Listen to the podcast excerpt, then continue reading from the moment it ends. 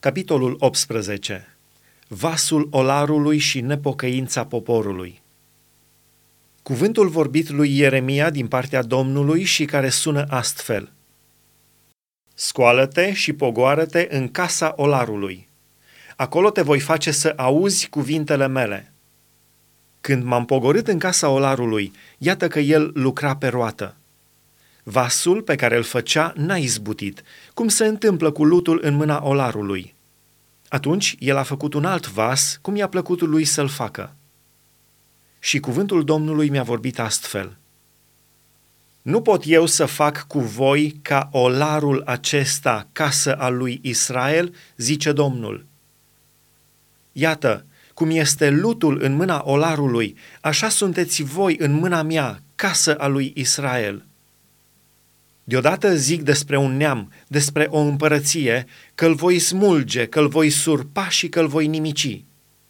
Dar dacă neamul acesta, despre care am vorbit astfel, se întoarce de la răutatea lui, atunci și mie îmi pare rău de răul pe care îmi pusesem în gând să îl fac.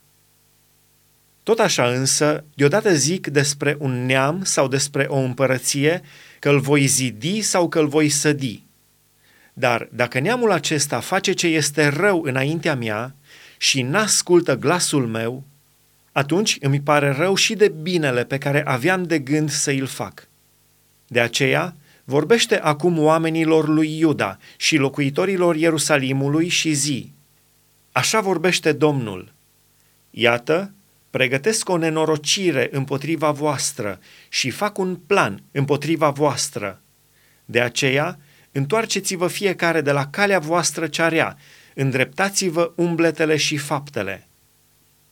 Dar ei zic: Degeaba, căci noi ne vom urma gândurile noastre și vom lucra fiecare după pornirile inimii noastre rele. De aceea, așa vorbește Domnul: Întrebați pe neamuri, cine a auzit vreodată asemenea lucruri? Fecioara lui Israel a făcut grozave blestemății. Părăsește zăpada Libanului stânca ogoarelor? Sau se văd secând apele care vin de departe proaspete și curgătoare? Totuși, poporul meu m-a uitat și aduce tămâie idolii lor. S-a abătut din căile lui, a părăsit vechile cărări și a apucat pe cărări și drumuri nebătute, făcând astfel din țara lor o pustietate, o veșnică batjocură. Toți cei ce trec prin ea sunt uimiți și dau din cap. Ca vântul de la răsărit îi voi risipi înaintea vrăjmașului, iar în ziua necazului lor le voi întoarce spatele și nu mă voi uita la ei. Atunci ei au zis: Veniți să urzim rele împotriva lui Ieremia, căci doar nu va pieri legea din lipsă de preoți, nici sfatul din lipsă de înțelepți, nici cuvântul din lipsă de proroci. Haidem să-l ucidem cu vorba și să nu luăm seama la toate vorbirile lui. Ascultă-mă, Doamne, și auzi glasul potrivnicilor mei. Cu rău se răsplătește binele, căci au săpat o groapă ca să-mi ia viața. Adu-ți aminte că am stat înaintea ta ca să vorbesc bine pentru ei și să abat mânia ta de la ei. De aceea, dă pe copiii lor pradă foametei și doboară-i cu sabia. Nevestele lor să fie lipsite de copii și să rămână văduve și bărbații lor să fie luați de ciumă. Tinerii lor să fie uciși de sabie în luptă. Să se audă strigăte ieșind din casele lor, când cetele aduse de tine vor cădea deodată peste ei.